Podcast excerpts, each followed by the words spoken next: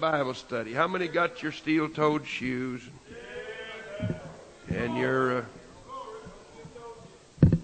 shin guards, football helmet on?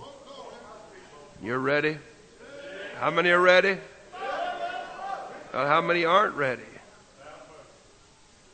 Now, now, where are the rest of you? You're not sure, huh? You're, you're undecided at this point. Praise God. Now, our theme for tonight is Romans 13 5. Read it, wife. 2 Corinthians 13 5.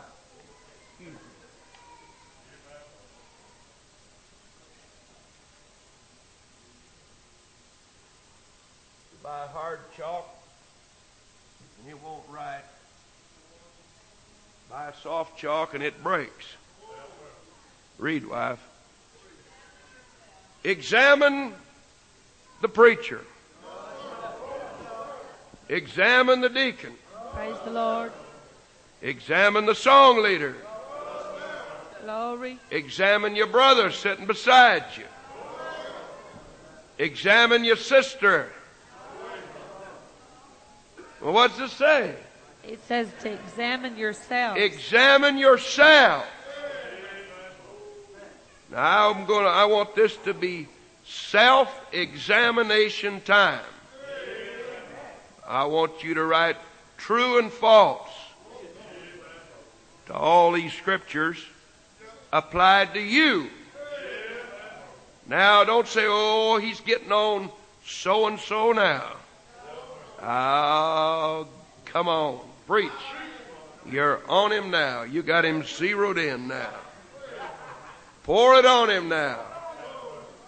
Now you wait till it's got you zeroed in and then you say, you say, pour it on me.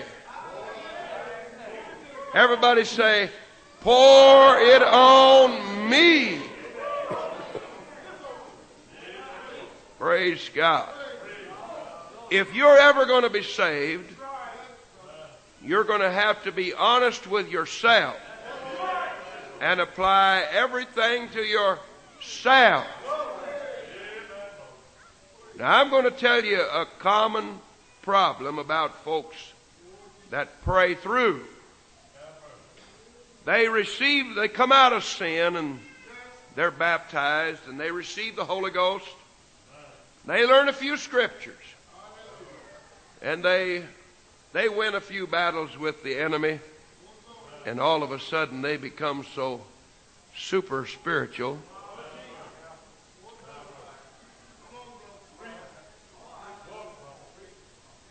And the perfect divine authority on everything. And I'm going to talk about some of that because that's some of your problems. Now, I believe we have the apostolic doctrine. How many believe that? We are doctrinally correct. It cannot be shaken in the Word of God. That fella still hadn't called me back. I'm going to call him next week and say, hey, was your phone out of order? You didn't call me. We were going to have a debate. What's the matter? What happened? I know what happened. I know what happened. He knows better. We have the apostolic doctrine. It is unshakable. We are standing on the rock. But do we have the apostolic spirit?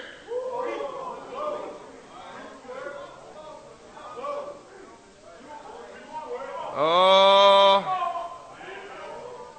Now I'm going to talk about some pretty touchy things tonight. Now, God gave us a divine command, Matthew 28, 19, and hold that. And get me Luke 24, 47, and hold that and get me Mark 16, 15. Now, I'm going to start in real easy. And then I'm going to get into the areas where you where you need to be spanked. By the way, all of our young single people sitting up front, hopefully, we lost a couple of them last week or two. Lost a few of them. All young single people up front. Read to me, wife. Mark 16, 15. And he said unto them, And Jesus said unto them, Go ye into all the world, Go ye into all the world and preach the gospel to every creature. and preach the gospel to every creature. Read on. He that believeth He that believeth and is baptized and is baptized. Now, some folks say, read on. shall be saved, Some folks read that, he that believeth is saved and shall be baptized. That's the way they preach it. He that believeth is already saved and he, and he shall be baptized. But he that believeth and is baptized shall be saved if he keeps walking. Now I'm not going to go down through these signs shall follow them that believe. In my name shall they cast out devils. They shall speak with new tongues. We're not going to get into that tonight. I just want to establish the fact that God has given us a divine command. Mark, uh, Luke 24, 47, wife. I'm just going to hit some high things. and that repentance And that repentance and remission, and remission of sins sins should be preached should be preached in His name among all nations, among all nations, beginning at Jerusalem. beginning at Jerusalem. Now, Matthew 28, 19. Go ye therefore Go ye therefore and teach all nations, and teach all nations, baptizing them in the name baptizing them in the name of the Father, of the Father and of the Son and of the Holy Ghost. Read on. Teaching them to observe all things teaching them to observe all things whatsoever I have commanded whatsoever I have commanded you, you. And lo, and I am lo, with you always, I am with you always, even unto the end of the world. even unto the end of the world. Mark 16 and 20. Now, wife. And they went forth And they went forth and preached everywhere, and preached everywhere, the Lord working with them the Lord working with them and confirming the word with signs following. and confirming the word with signs following. Now, if the Lord's not working with you, you don't have any signs following. And if the signs are not following you, it's a pretty good thing that the Lord is not with you. Everybody buy that? Now, I'm not going to get on all of that tonight. We pray through. We receive the Holy Ghost. We're baptized. We come out of sin. We learn a few scriptures. We win a few battles with the devil. Now, we are divinely commanded to reach those around us. Now, before I get into this Bible study, let me say this. When you get out there on the job and you witness to everybody around you, forget it. Unless they come to you. You, you keep on hammering on the same old ones, hammering on the same old one, and hammering and hammering and hammering and hammering and hammering on the same old one. Pretty soon you begin to build a wall. You can actually cause that man to be lost if you keep hammering and hammering and pounding and hammering and hammering. Now, when he comes to you and said, "Hey, man, how about this?" or or when he when he comes to you with an open attitude, but to walk out on the job, some of you are trying to prove that you're super spiritual and super holy. You're not trying to win the man's soul. You're just demonstrating how knowledgeable you are and how super holy you are and how much scripture you know. You're actually giving him a demonstration of the flesh, not the spirit. Now, when you make a man angry, you, you've lost part of him. You make him angry again, and the first thing you know, you build a wall that that man cannot climb over. And you'll send a man to hell preaching to him Acts 2.38.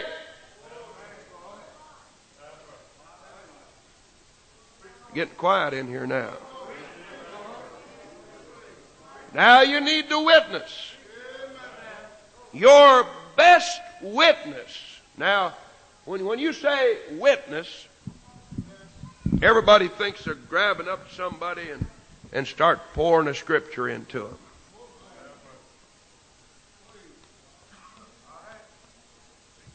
The best way to witness is a good demonstration of how you live and how you control your attitude and your spirit and your mouth. That's the best witness you can have.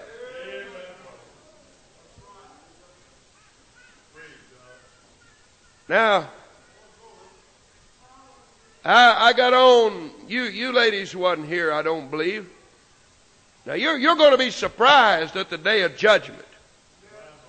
There, there's a bunch of them say, well, Lord, hadn't we cast out devils in your name? Hadn't we done many mighty works in your name? Hadn't we preached this gospel? Hadn't we done this?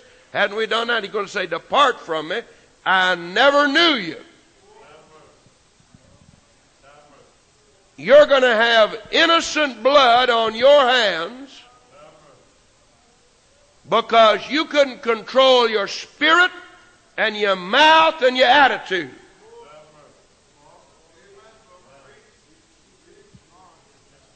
Oh, you're not shouting. Why aren't you shouting? Hmm?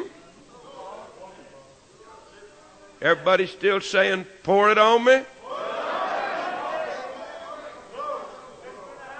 Now, I, I talked to the men the other night. I'm, I'm going to tell you, everybody ain't going to make it. Everybody, everybody, Jesus' name, Holy Ghost filled, apostolic, tongue talking, Holy Ghost uh, separate from the world ain't going to make it. Now,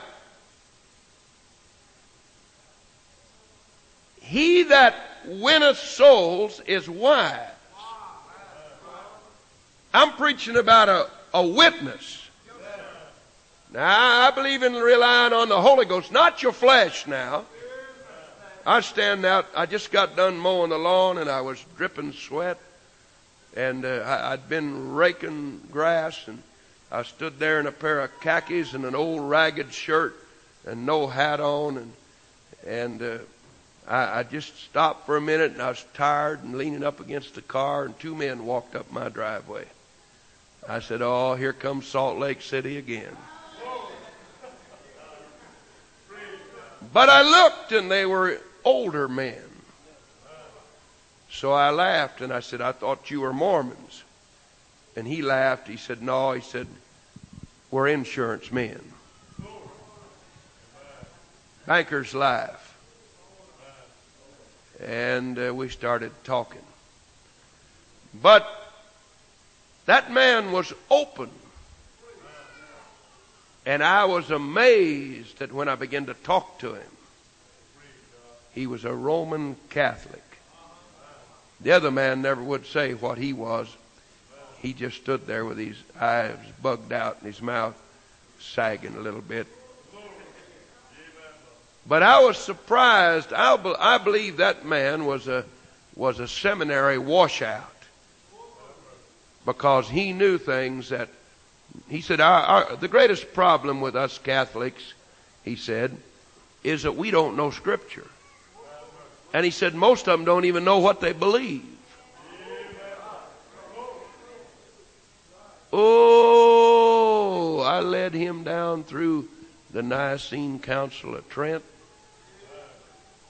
and we had a we had a church history Bible study. He he wanted to know what was the difference between us and the Church of Christ. Well, I, I didn't know what the other fellow was, so I didn't want to say too much about them. So I just started talking about us. And elaborated on the fact that I'd been to the Vatican and in St. Peter's Basilica and, and uh, all around, you know, and, and uh, oh, my, his eyes opened up then.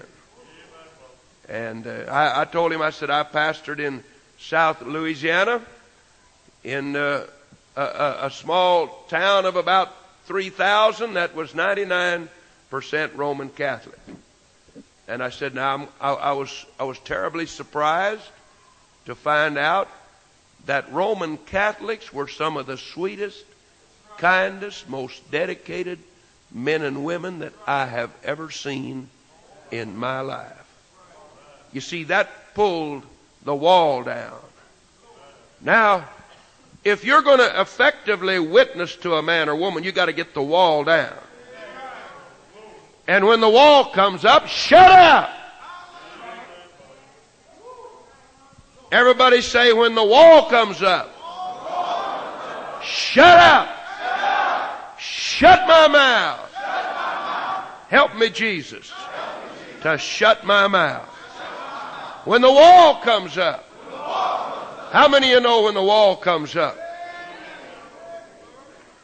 You're not doing nothing but butting your head against a wall from there on. Praise God. I know what I'm talking about.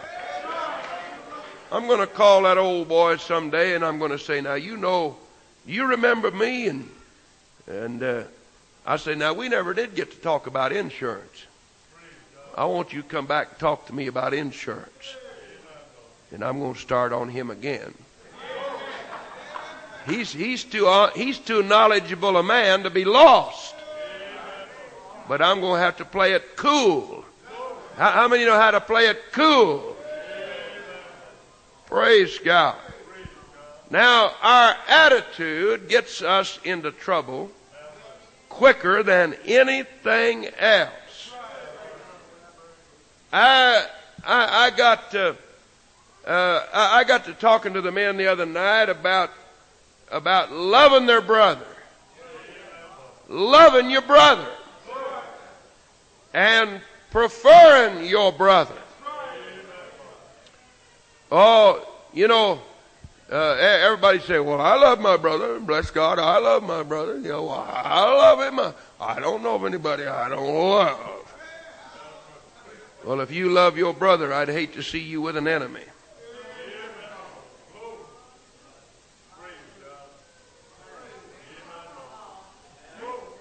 I would hate to see you with an enemy if you love your brother. Now, our attitude is the first thing we have trouble with.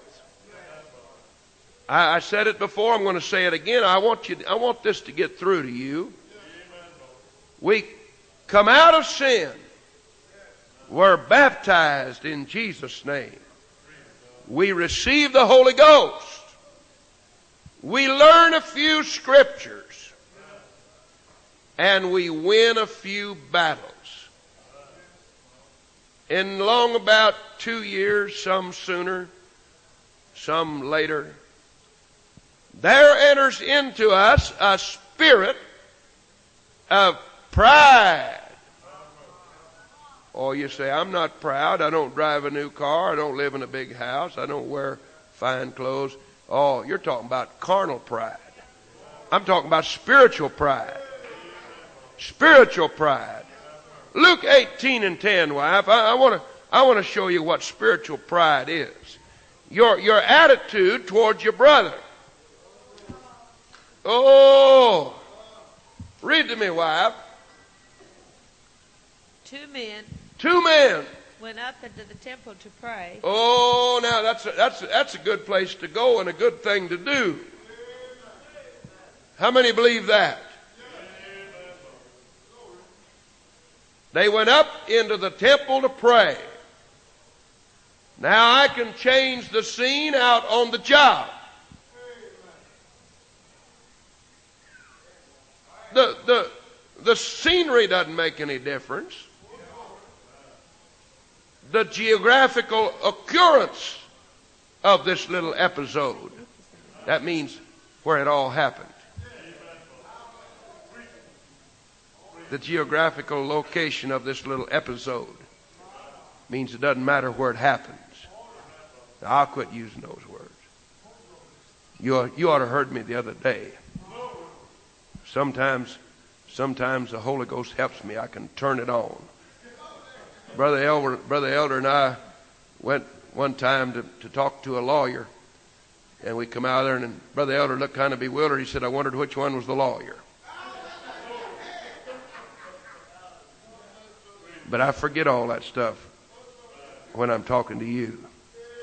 I just lapse into the vernacular of the truck driver and street language. You understand that better anyhow. And why should I why should I uh, try to phrase everything so it sounds so cool and so nice and so intellectual? Praise God. Now, where it happens doesn't matter. You can change the location of this story to fit your own circumstances. Two men were together. And what did they say, wife? And the Pharisee stood and prayed with himself. Is that what it says? thus with himself, Pray thus. I'm sorry, I missed a word. Pray thus or like this with himself. God, God, I thank thee I thank you, Jesus. that I am not as other men I'm not are, like this other fellow. Ooh. Ooh.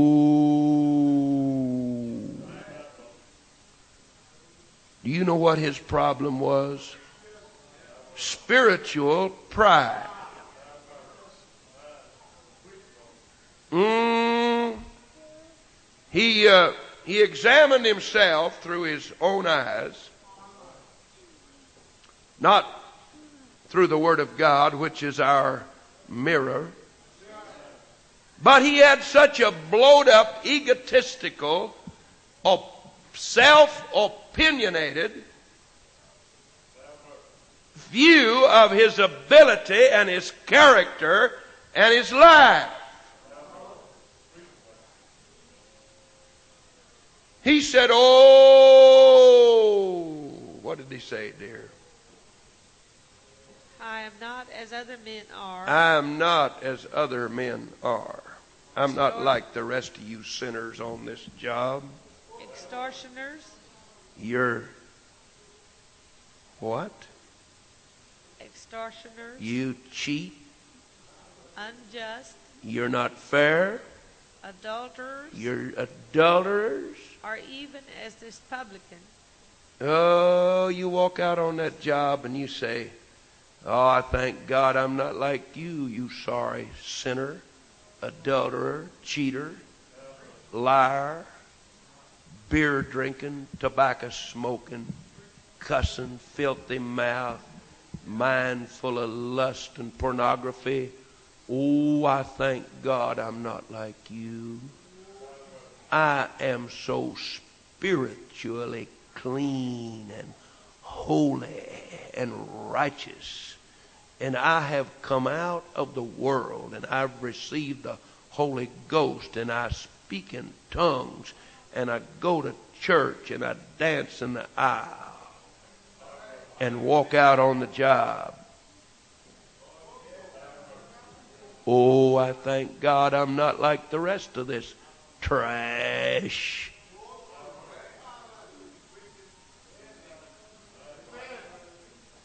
Getting quiet in here now. Mm. Then he began to tell what he done. Read, wife.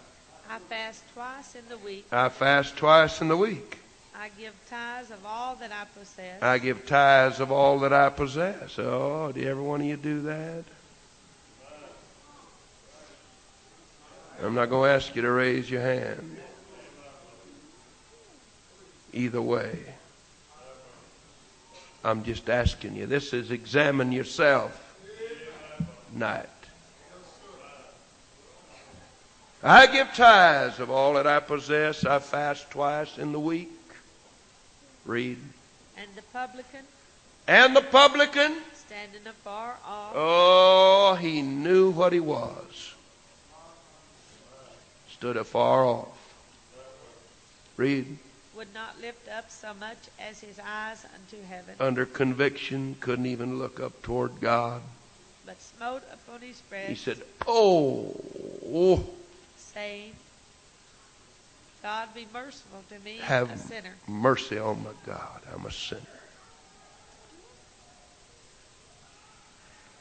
Mm-hmm. it's getting quiet in here now. Ain't nobody running the aisles. That means there isn't anyone running the aisles. And there doesn't seem to be anyone shouting.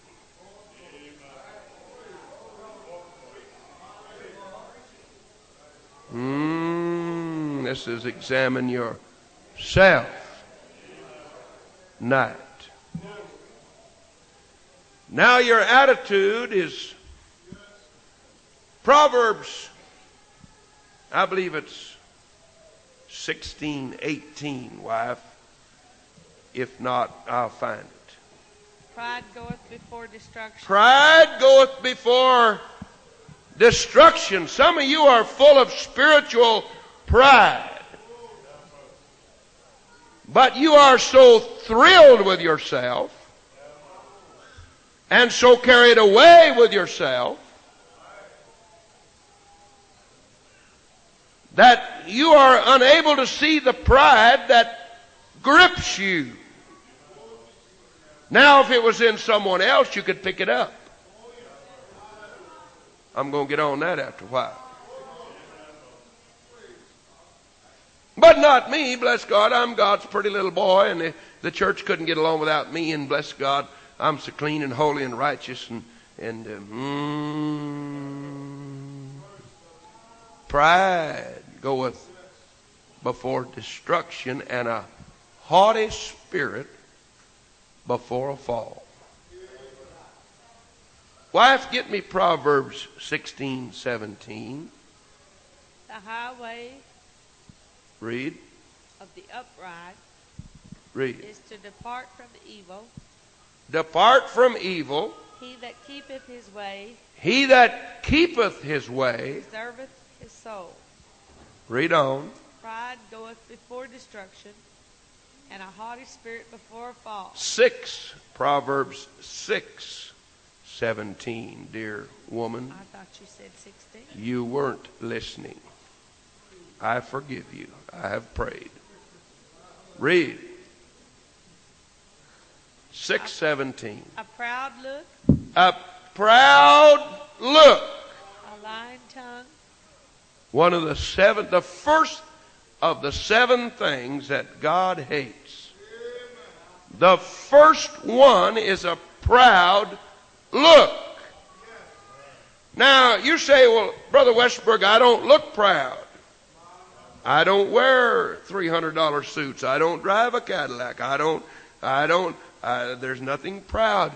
It's not talking about your outward appearance, but how do you look when somebody crosses you? Hmm? Why, you poor ignorant thing, don't you know? Well, I declare, I, I come to realize that the first year I had the Holy Ghost. Do you mean you haven't learned that yet? Dear me. My, my, my. Well, I declare. Well, you're new in the Lord. Now wait till you've had the Holy Ghost two years, like me.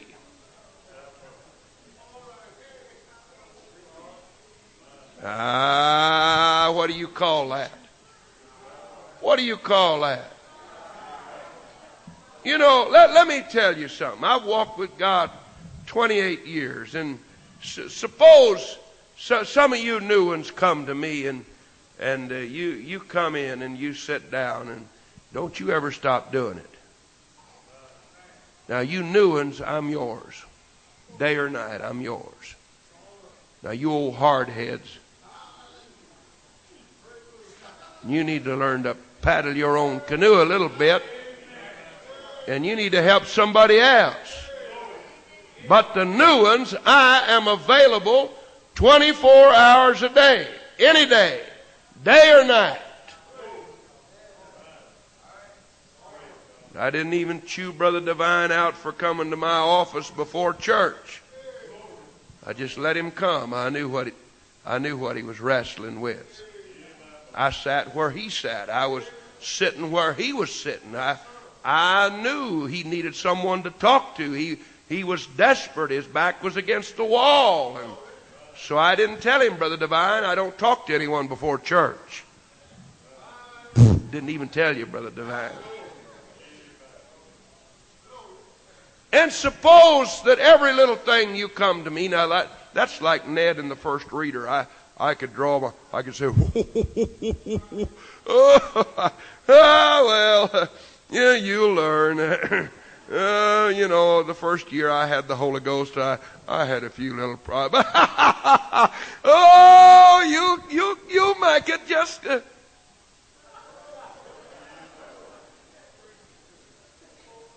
Is there anyone here I ever done that to? You know, I live that with you because I know where you are and I know how it hurts down in here. And I know what a traumatic experience you're going through with. Oh. You know, some of you that fuss and wrangle about being married, they're not here now. But I, I, I've had ladies come in and tell me about them down praying and their husband beat them and and turn the rock music up to where it just blasted and blowing pot smoke and pouring beer and cursing and and then you think you've got it tough because you didn't have the dinner ready and he come in and said what's the matter? I'm hungry. Now he's just picking on me all the time brother westberg. Well you ought to have it ready. What are you for? I know you're pretty but that's not all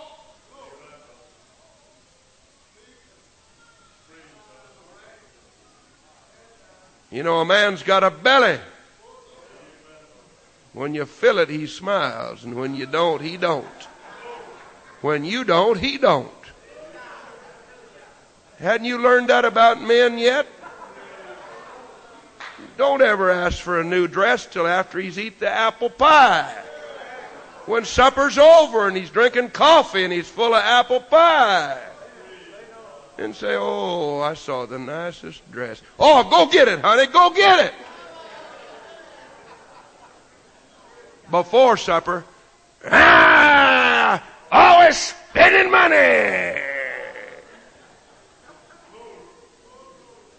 You see the timing of it.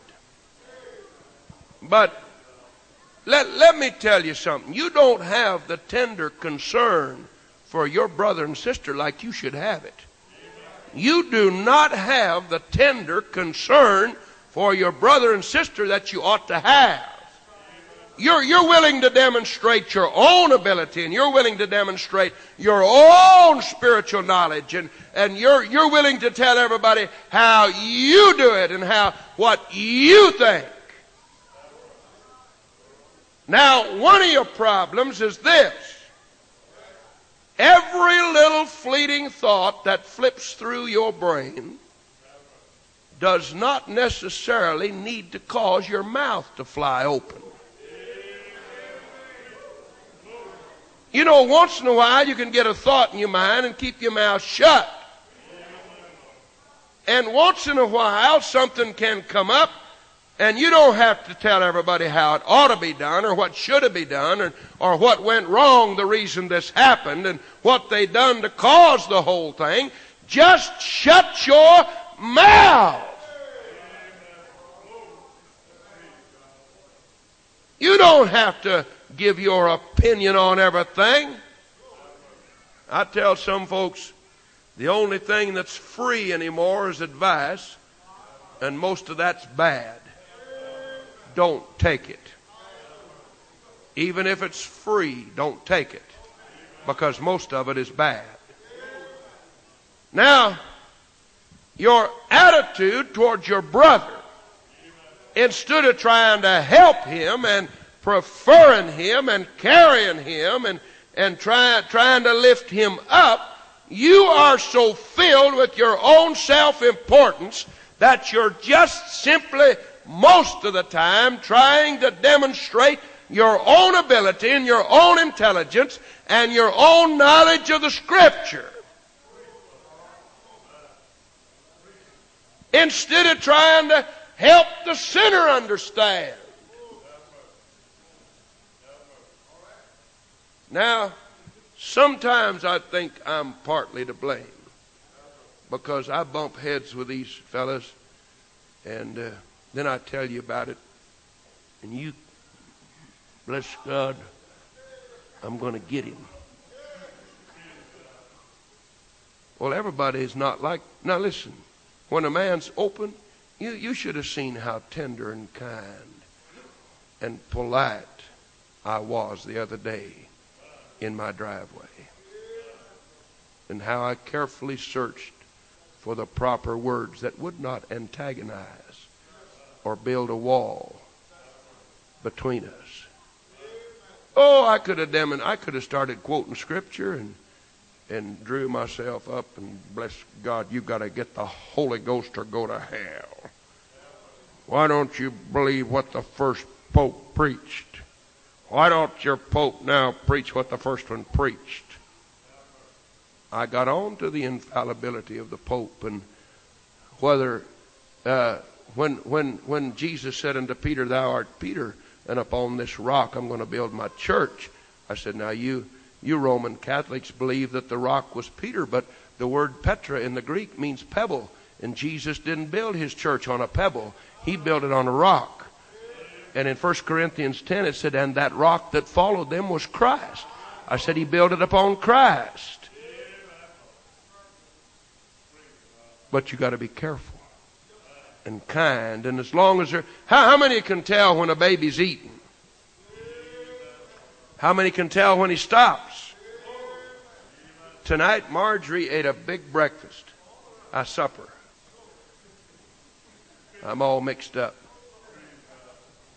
I hadn't had breakfast or supper, either one, for almost a week. I've been eating them salads. Oh, she done it to me. Yeah, pray for me. Pray for me. Fish and salad. it's going to get out anyhow. St. John saw me eating fish and a salad. And that, that blabbermouth, he'll tell her. I might as well tell it. He'll tell it. So here I am fighting the battle of the salad and the fish and the lean meat and the dietetic root beer. I'm on it. I've been swatting calories like you wouldn't believe. Bought a brand new scale. Run in there and jump on it every five minutes. Well, not quite that bad. Not quite that bad. Just morning and night. But your attitude towards your brother, God's going to judge you for that. Did you know that? It's not just lying and cheating and adultery and smoking and, and all of that stuff God's going to judge you for. But He's going to judge you for your attitude towards your brother and your sister. I, I, want, I want this to get home to you. I, I, I'm walking around in such a forest of spiritual giants that uh, I feel like David and Goliath. I, I, I'm just a David. Everybody around me is a Goliath. Huh? Ooh, I, I, I'm just afraid to open my mouth. There's so many of you spiritual giants around here.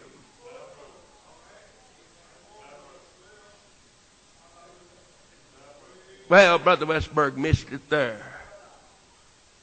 How do you know? Time's still going on. It might look like it in your little world. I'll just tell you one thing.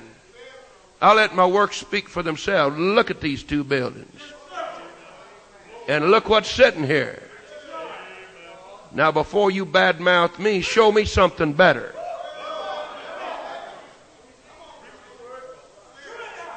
Show me something better before you badmouth me. Show me some of your works.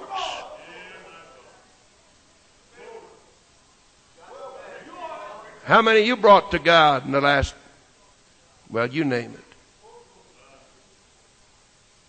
Getting quiet in here now. Spiritual giants. Your attitude and your mouth. Now, Romans 12. Everybody turn to Romans 12.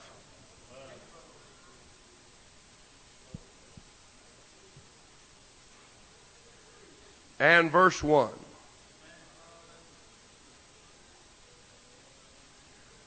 Oh, I, I, I, hold that in Romans. I need to go back to one more. Proverbs 8 and 13, wife. I, I, I want to show you something. If you want to be a real spiritual giant, I'm not talking about the pseudo kind, the kind that you think you is. Read to me, wife. The fear of the Lord. Fear of the Lord is to hate evil. Is to hate evil. Pride. Read on. And arrogancy. And Pride. Away. And arrogancy.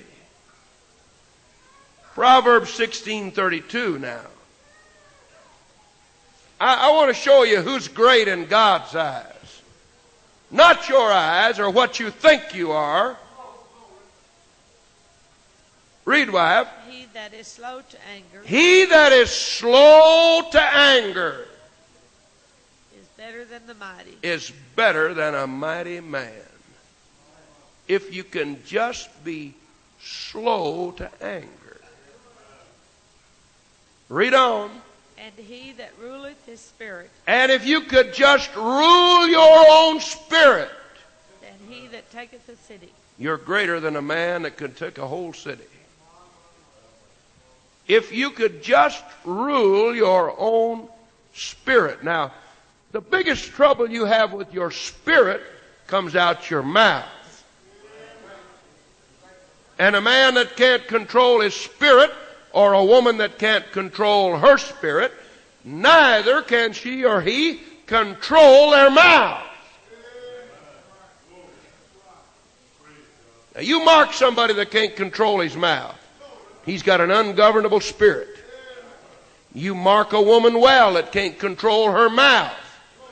She's got an uncontrollable spirit.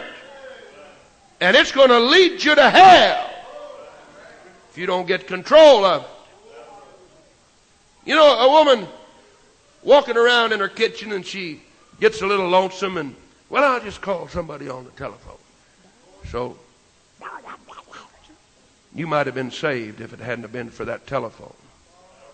You get on the telephone and, well, it's a beautiful day. How's your children? Oh, my children, fine. And Johnny fell and, and cut his lip, but he, he cried a little while, doing fine. And Susie's doing fine. I got the house clean.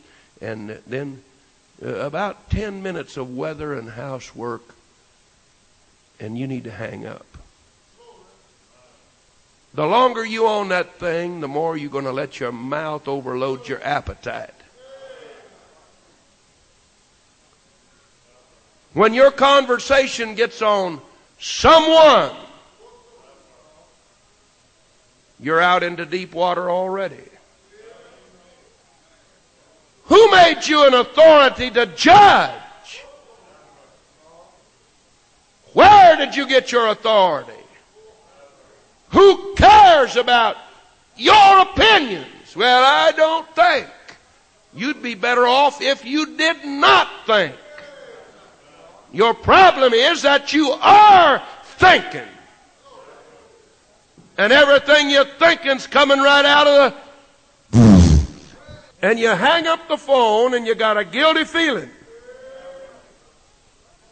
But you shrug it off. And tomorrow you pick it up again. And you let your mouth run again. And you hang it up and you got a guilty feeling. And you shrug it off. After a while, your conscience gets so seared that you can sit in church and the preacher talk about it and you're looking off and throwing it over your shoulder and trying to act like you're not doing it and I know you are.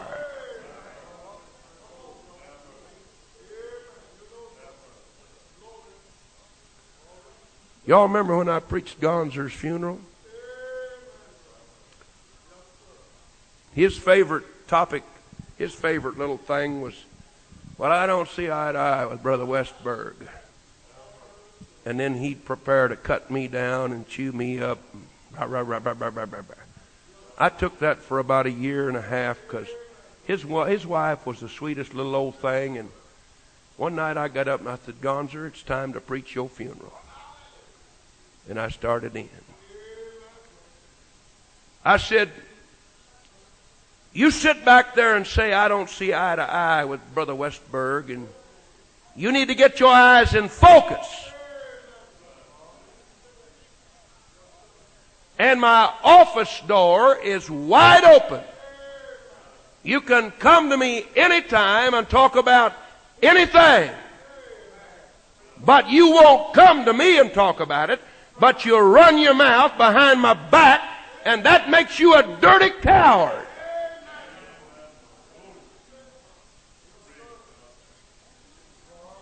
And then you come in here and sit down and look at me like you're not doing it, and that makes you a hypocrite. And the things you're saying is not true, so that makes you a liar.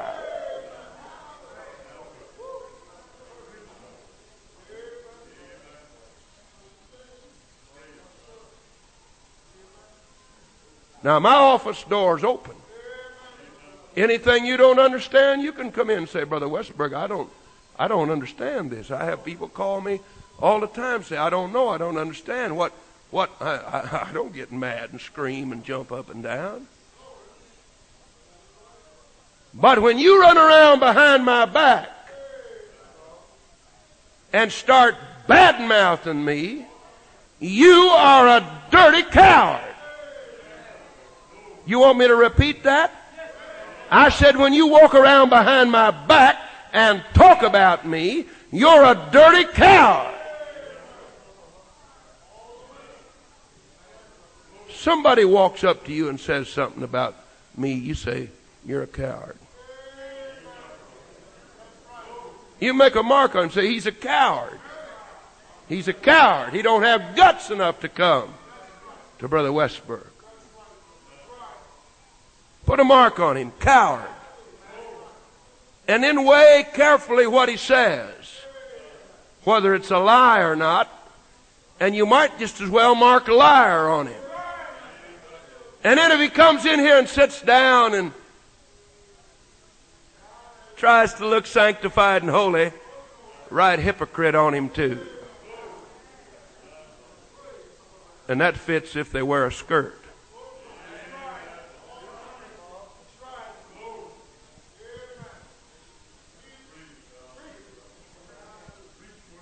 Not very, there are not many visitors here tonight. That's why I'm walking this street.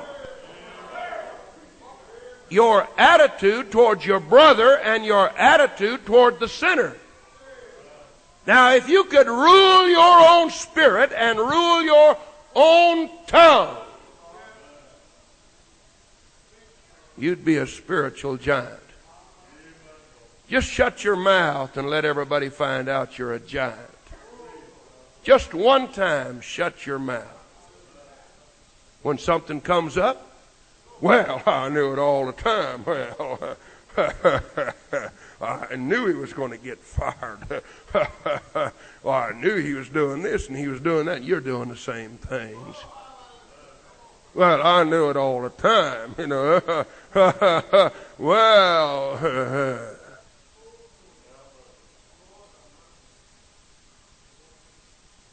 why aren't you shouting tonight? You still examining self?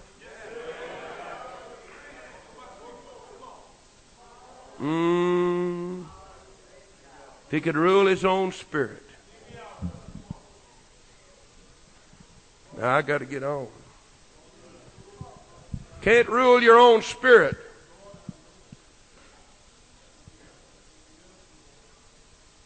But you can get everybody else straight. Romans 12 and 1, wife.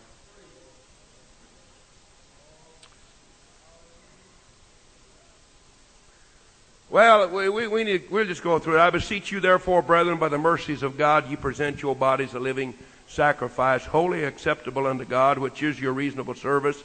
And be not conformed to this world, but be ye transformed by the renewing of your mind, that ye may prove what is that good and acceptable and perfect will of God. Now, read verse 3, wife. For I say, For I say, through the grace given unto me, through the grace given unto me, to every man to every man, that is among you, that what?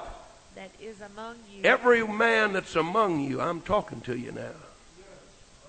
not to think of himself Don't think of yourself more highly more highly than he ought to think, than you ought to think. Now that's your problem.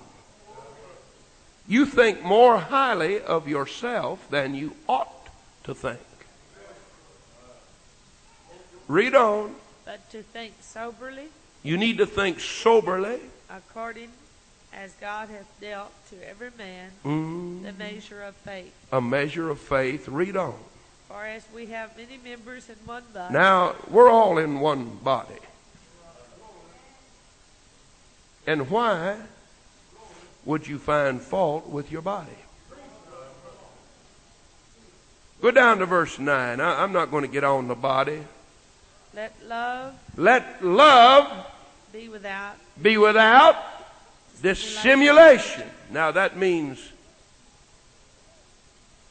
don't let your church house love be different than the love on the job.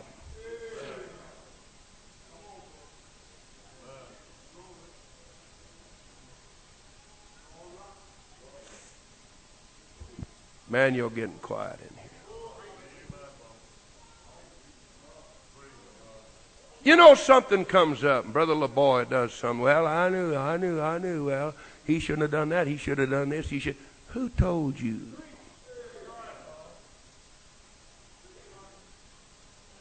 Who made you a judge? Well, he shouldn't have done this, and he shouldn't have done that, and he should have done this, and he should have done that. Who made you a judge? Where did you get all of your divinely inspired wisdom? Or do you just think more of yourself than you ought to think? I'm going to read it on. Verse 10 Be kindly affectioned one to another with brotherly love, in honor preferring one another, not slothful in business, fervent in spirit, serving the Lord, rejoicing in hope, patient in tribulation, continuing instant in prayer. Let, let me mark a carnal gossiper. Their first problem is they're not praying.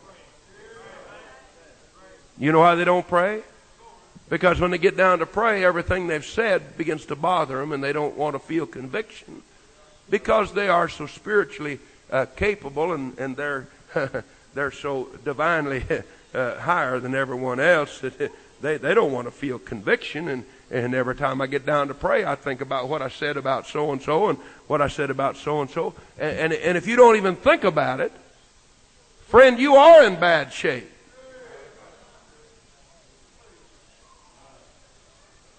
You mark it down. Someone that does not pray. There is a reason why they don't pray. You know, prayer is, is one of the most wonderful things. I kept getting interrupted today. Yesterday I was praying and and uh, Mick from AD Electric walked in on me. You ought to have seen the way he looked at me. Today, Mr. Carlton from Manhattan, we was talking about the air conditioning. I'm thinking about adding a little, Brother Riddle, when when we uh, knock them walls out, we get to running about 600, and I got some real good ideas from him. He said, Well, let's go in the church and look around. I said, Well, the ladies are praying. Now, if, if it doesn't bother you, it won't bother them. So we walked in, and oh, them ladies was, I mean, they was tongue talking, Holy Ghost praying up a storm. He, he got a little nervous, you know. He, I stood there like, you know, everybody ought to do this every day. And they should. You hear me? I said you should. Now, I, I was praying tonight. Somebody said I started for your office door, and I heard you, and I turned around and didn't want to bother you. I, I was praying this afternoon, and that, that door back there is open. And I, I saw the, I saw the white footprints where somebody walked out and they, and they walked clear over to here, and they stopped, and they turned around and went back.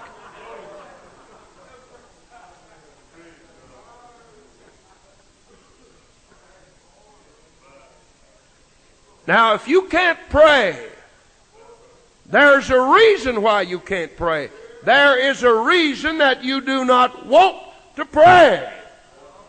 And you need to find that reason and get rid of it. Because without prayer, you're never going to be the perfect specimen that you need to be. He said, Be ye perfect even as your Father in heaven is perfect. And instead of worrying about your brother, you ought to be worried about yourself. Is anybody here Jesus perfect? Is there one soul sitting in this place that is Jesus perfect? How many of you are not Jesus perfect? Well, then we, we got some room to try, hadn't we? Now, now, why do you cut your brother down and put your brother down when the problem resides with you and your prayerless life? That's where the problem is.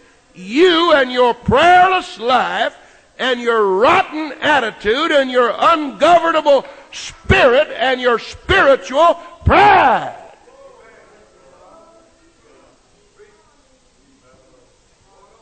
That's where the problem is. Now let's go to Romans 14. Him that is, verse 1, him that is weak in the faith. Now you never, you never read this. You can quote Acts 2.38, but listen to this. Him that is weak in the faith, put him down and ridicule him. What's it say? Receive him, ye, or him. But not to doubtful disputations. Don't get to disputing with him. You know, you love to dispute. Some of, some of you are so ignorant. I'm going to say ignorant that you will argue Scripture in front of a sinner. You'll get into an argument over the Bible in front of a sinner. So spiritually ignorant.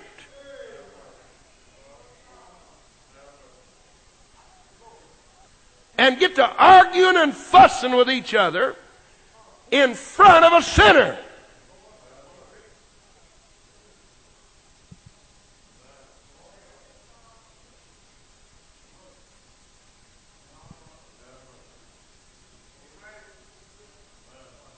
him that is weak in the faith.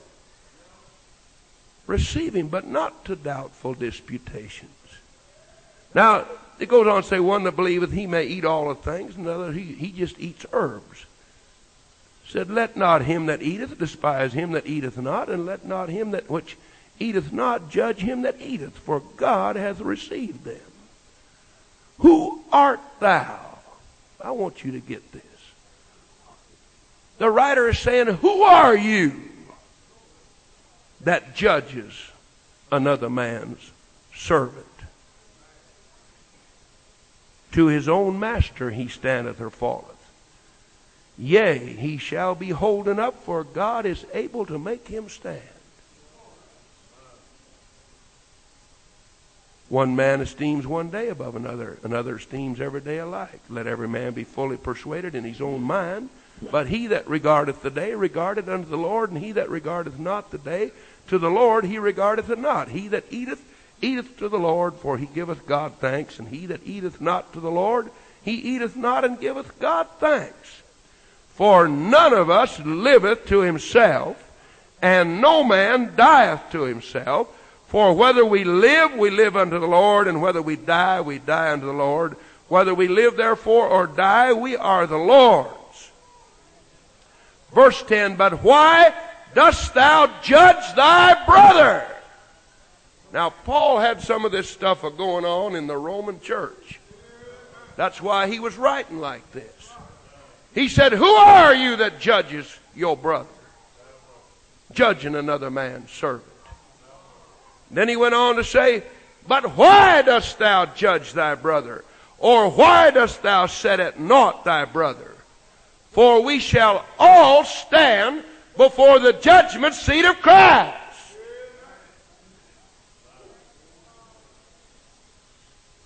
If you're going to judge somebody, judge yourself. And quit judging your brother. Now,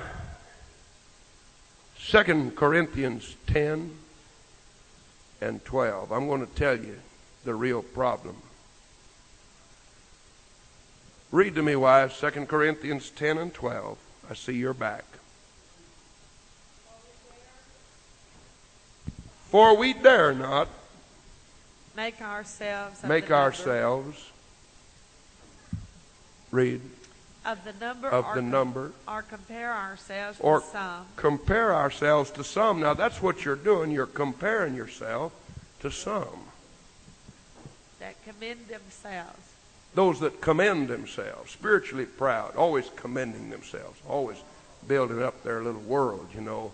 And and you're comparing yourself with them and read on, wife. Read. But they measuring themselves by themselves Oh, measuring yourself by yourself. and comparing Well, themselves. he made so many mistakes. He got the wrong pallet in the wrong place. Oh, now I haven't done that yet. No, but you run over the boss and broke his leg. You see, you hadn't done that, but you done something so much worse, is what I'm getting to you. Well, I hadn't done that. That was pure ignorance. Put the pallet in the wrong place out at Woolworths. Oh, my. It looks like he'd have better sense and back over the boss and break his leg. Well, it's just an accident. You know, it was me. You know, if you do it, it's an accident, but he should have known better. But now I do. Well, I, I, had a little accident. Yeah, you know how accidents happen. Backed over the boss and broke his leg. An accident, you know. Sir, it was an accident, and besides, it's your fault. You shouldn't have been there. Blah, blah, blah, but you can get on the dude that set the pallet in the wrong place, the ignorant outfit. Looks like he learned after a while. How long has he been out here? Been here longer than I have. Setting them pallets all over. Stupid outfit. Well, sure, I backed over the boss, but you know, everybody's allowed one little mistake, you know. Aren't we allowed one little mistake? Tear him up, and you've done something ten times as bad, but of course, we'll cover that up, you know.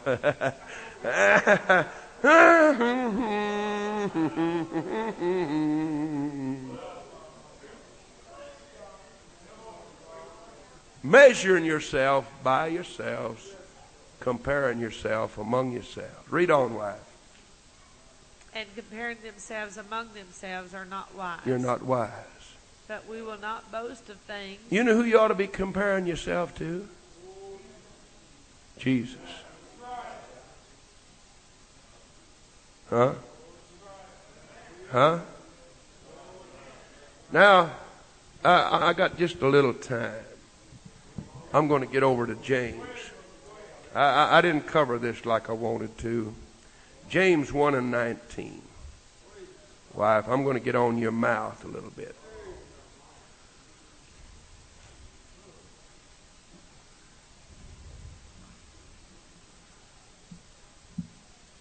I, I, I don't dare tell this story. I, I it, it has implications that I I just can't tell it in mixed company. But oh, I read that thing and I couldn't believe what I was reading. It was in a spiritual book. It, it, I believe it was, I believe it was Spurgeon got up in front of his tabernacle, ten thousand people out there. And Spurgeon said these things in front of that congregation. I, I just, I just don't dare hear. But, well, I'm not going to.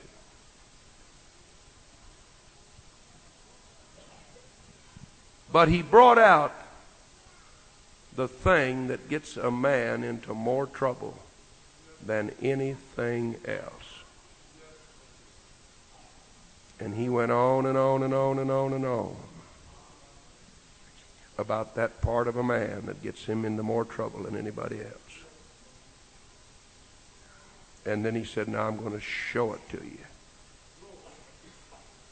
And he stuck out his tongue. Of course, by that time, three women had already fainted.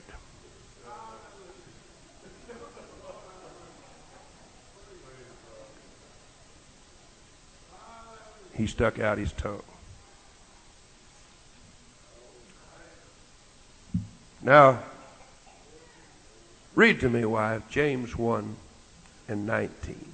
Wherefore, my beloved brethren, Wherefore, my beloved brethren, you know that James was a hard down preacher, friend. You can believe one thing, he was not running scared. Ooh, him and Jude. I, I like Jude. Now, Jude is the Acts of the apostate church. Jude draws us a picture of the backslidden church. Someday I'm going to preach on that again. Hmm.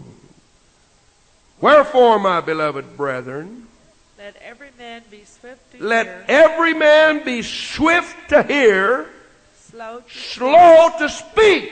and slow to wrath. Now, 90% of us are the other way. We're slow to hear and swift to speak. But you need to be swift to hear and slow to speak. That's in the same Bible Acts 2:38 is in. The same one that said thou shalt not lie said be swift to hear and slow. Everybody say, slow to speak.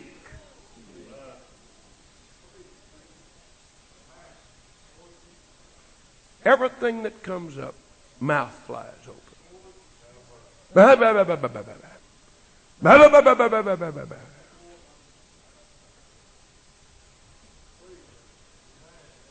And slow to wrath. James 3 and 2. For in many things we offend all. Now, what that really should say, in many things we all offend. That's what James is really saying. The translator got those two words turned around. James is saying, For in many things we all offend. If any man offend not in word, the same is a perfect man and also able also to bridle the whole body. You can get everything under control if you control control your mouth and your spirit. If you can do that. We put bits, behold, we put bits in horses' mouths that they may obey us, and we turn about their whole body. Behold also the ships, which though they be so great, are driven of fierce winds, yet they are turned about with a very small helm, whithersoever the governor listeth. Even so the tongue is a little member, boasteth great things. Behold how great a matter a little fire kindleth. I'm going down to verse 8. But the tongue can no man tame. It is an unruly evil full of deadly poison. Therewith we bless we God, even the Father. Therewith curse we men. Oh, you say, Brother Westbrook, I don't curse men. When you start putting people down, and backbiting and cutting. Bless God, come in here, testify, sing, dance in the aisle, shout hallelujah. Walk right out and knife your brother in the back. Blessing God and cursing men. James said, out of the same mouth proceedeth blessing and cursing, my brethren. These things ought not so to be. Does a fountain send forth at the same place sweet water and bitter? Can a fig tree, my brethren, bear olive berries, either a vine figs? By their fruits ye shall know them. So can no fountain yield both salt water and fresh. Who is a wise man and endued with knowledge among you? Let him show out of a good conversation his works with meekness of wisdom. But if ye have bitter envying and strife in your hearts, glory not, and lie not against the truth. This wisdom descendeth not from above, but is earthly and sensual and devilish.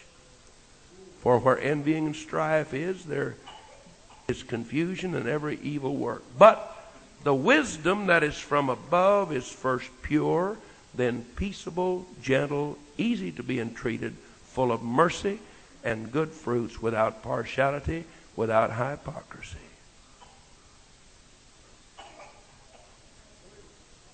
Now, I don't have time to cover everything that I've read to you tonight.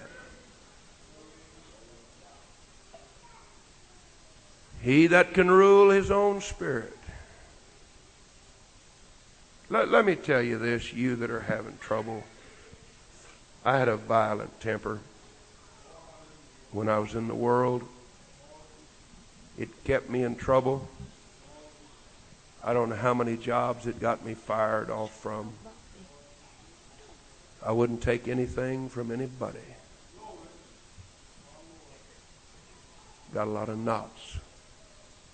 You know, I think that's not going to hurt anyone but you eventually. I had more problems with my temper after I prayed through in my spirit. And uh, I, I won't go through the times that I almost reached out and got somebody. You know, the Holy Ghost always stopped me just in time. It'd be in me to do it, and I just, and and the Holy Ghost would stop me. Now, I feel that I have reached a place where I can control. You know, I could dwell, you, would be surprised what I know about you and your weaknesses and your faults. And when I look at you, I don't see your faults. I see the good things that you do. I see the ones of you that come to clean the church house. I see the ones of you every little bit of tithe envelope, something for the building fund. Some of you just write. Bobby Wilson is not here tonight. Are you here, Bobby? Bobby's not here. He's working. He he used to write, still does once in a while on his tithe envelope. Heaped up, pressed down, and running over. I, when, when I look at you, I think about one of them coming the mail just there today or yesterday. I can't remember. It was such a nice card. Anonymous. Just signed from one of your sheep. You see, in your in your weaknesses and in your stumbling and when you fall and when you make mistakes, I don't dwell on that. But I remember where you came from. And I remember what you've done. And I know where you are. And I know you're trying hard. And I'm not going to hurt you. I like what a man said one time. He said, if I can't help you, if I can't help you, I'm not going to hurt you.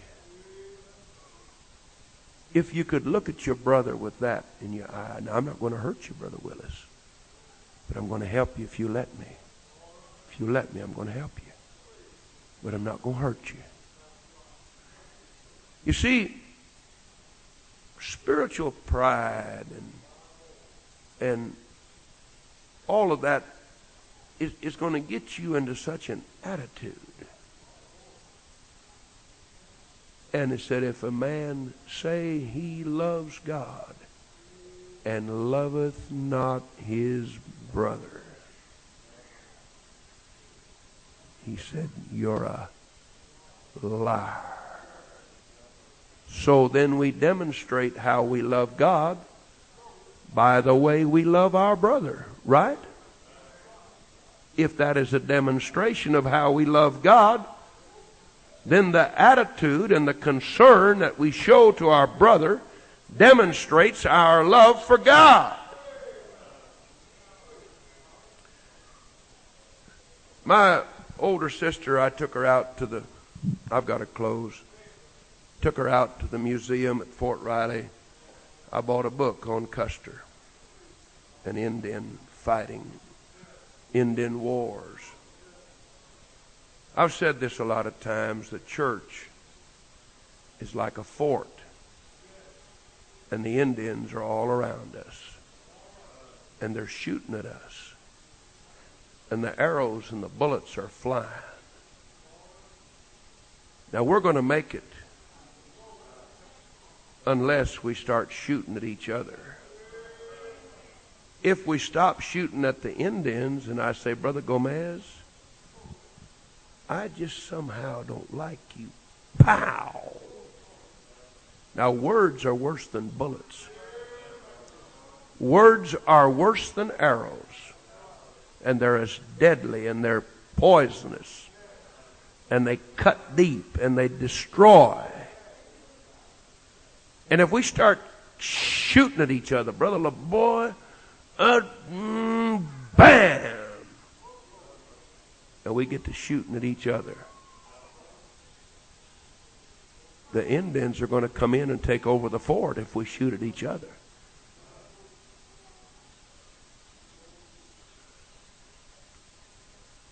I've got to close this Bible study. I ought to give an altar call right now. God's talking to some of you right now. Of course, you'll throw it off when you walk out the door. You'll shrug it off and pop some remark. You know, a couple of times down in the old church, I preached on Sunday morning, and I said, I want everyone to get up and walk out of here. I don't want you to say a word to nobody. I don't want you to shake hands with anyone. I want you to get up and walk out that door and don't speak to anyone and go home and spend the afternoon thinking about what I have preached to you. How many remember that? So many times you walk out the door and your friend and you pop a light remark and it's all gone. It's all gone. I am vitally concerned about some of you.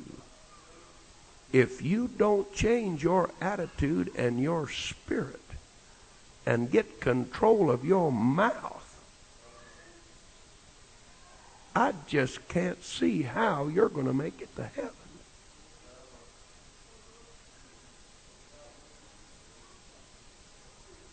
I don't. Or else the Bible's a lie. You know, there's things in there about backbiting and gossip and malice. And you can do it right on and not bat an eye. Cut your brother down and destroy him and walk on him and put your foot in his face and come back to church and sit here and grin at me. Something wrong down in your insides, friend.